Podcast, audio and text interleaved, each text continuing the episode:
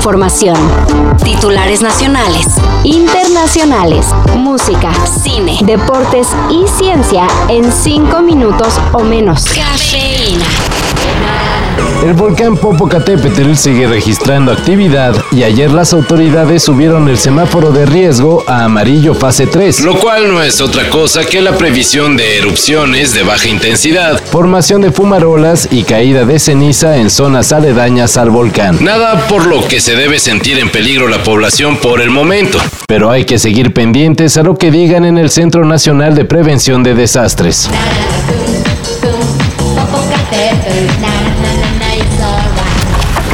Tomen en cuenta que yo me defendí, simplemente me defendí, defendí mi vida en el momento de estar pues en esa situación, en esa situación que ya pues muchos saben, ¿no?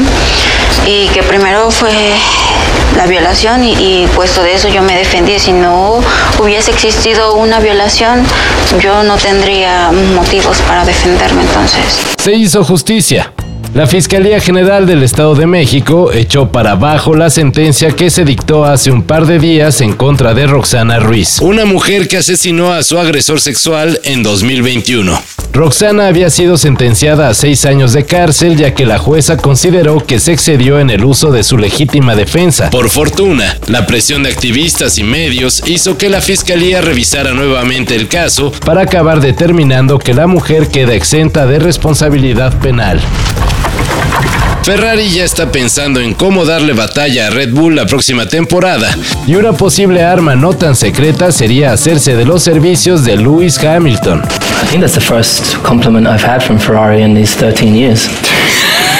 So, it's because you're beating them. Honestly, don't remember them ever mentioning me ever, so.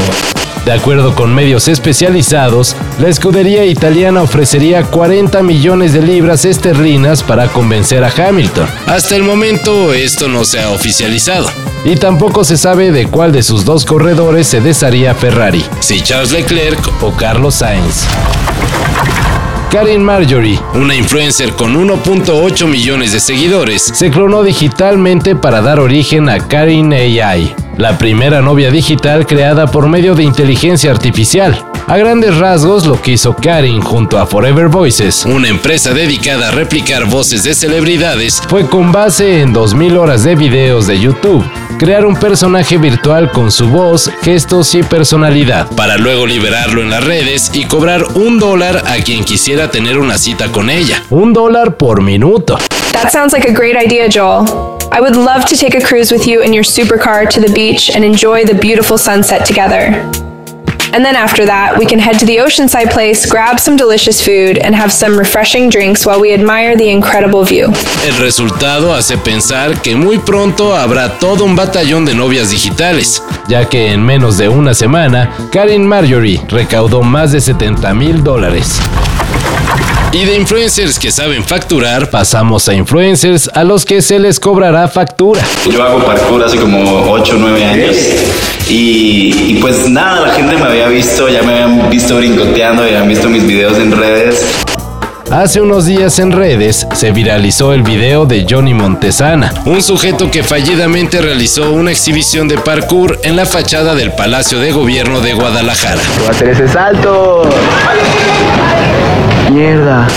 Además de salir con un fuerte golpe, el pobre güey ocasionó serios daños en el inmueble, los cuales ya fueron valuados por el INA en 100 mil pesos, sin la posibilidad de arreglar el daño, ya que las piezas de la fachada que resultaron afectadas son irreemplazables. El gobierno de Jalisco ya realizó la denuncia correspondiente en contra de Montesana, así que se prevé que el influencer tendrá que pagar. Todo esto y más de lo que necesitas saber en sopitas.com. El guion corre a cargo de Álvaro Cortés y yo soy Carlos el Santo Domínguez. Cafeína. Un shot de noticias para despertar. Lunes a viernes por sopitas.com y donde sea que escuches podcasts.